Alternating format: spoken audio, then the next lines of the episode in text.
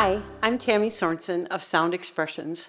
Welcome to episode 5 The Sound of Waters Magnified. Today's podcast is a continuation of episode number 4 The Sound of Waters. Upon completing that episode, we received several days of torrential rains.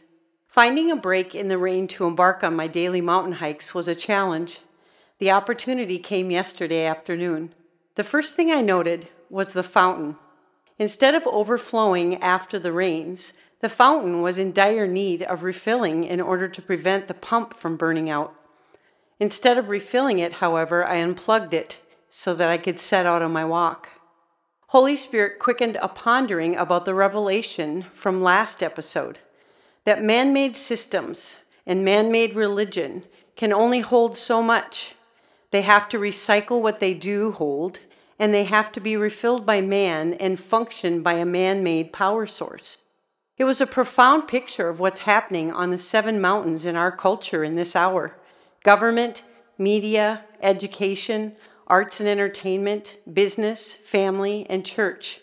It is truly a kairos time for the man made power source to be disconnected in exchange for the supernatural power source that can only be found in Christ Jesus.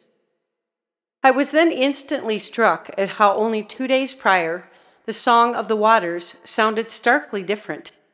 These are small mountain streams and waterfalls that I pass daily and record minus the last two waterfalls and ocean waves clips that I included in episode number four. The rains of the past two days had significantly increased the volume, the power, and the sound of the flow. At one point, as I embarked on the road, I actually heard two different streams at the same time, which I didn't even record for episode number four because they were merely trickling and were barely audible.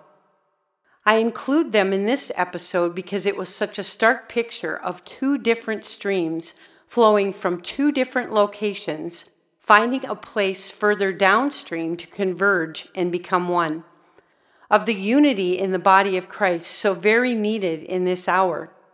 There is such an immense need for us to bring each of our giftings and assignments together and converge them into oneness of Christ and oneness of the kingdom that's within us as we continually press in to know the one who is the living water flowing from the throne room. Press into continually being filled every day in order that his living water continually flow through us. There's multiplication that comes in volume, power, and in the sound of the flow of his kingdom. His glory advancing and covering the earth as the waters cover the seas. There is a broken and hurting world needing his rivers of living water to flow powerfully and continually through sons and daughters on their behalves. When we bring our streams together as we are seeking his refreshing rains 24 7, as his presence encounters increase where he sends us, healing will rise in his wings, healing for individuals, families, and nations. In his presence, we encounter the God of loving kindness, who is drawing a generation unto himself.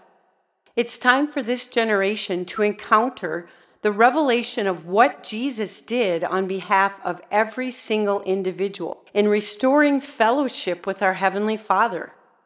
A revelation of how our Heavenly Father sees each of us through the finished work of His Son a revelation of what a loving Heavenly Father has dreamt, the good plans and purposes, how He is at work turning all of what the kingdom of darkness has meant for destruction to good on behalf of each and every treasured and precious individual for such a time as this. It's now time to awaken the sound of His infinite love for those He is drawing to Himself to know Him as love. For today's holistic frequency conclusion, I present the sound of waters magnified.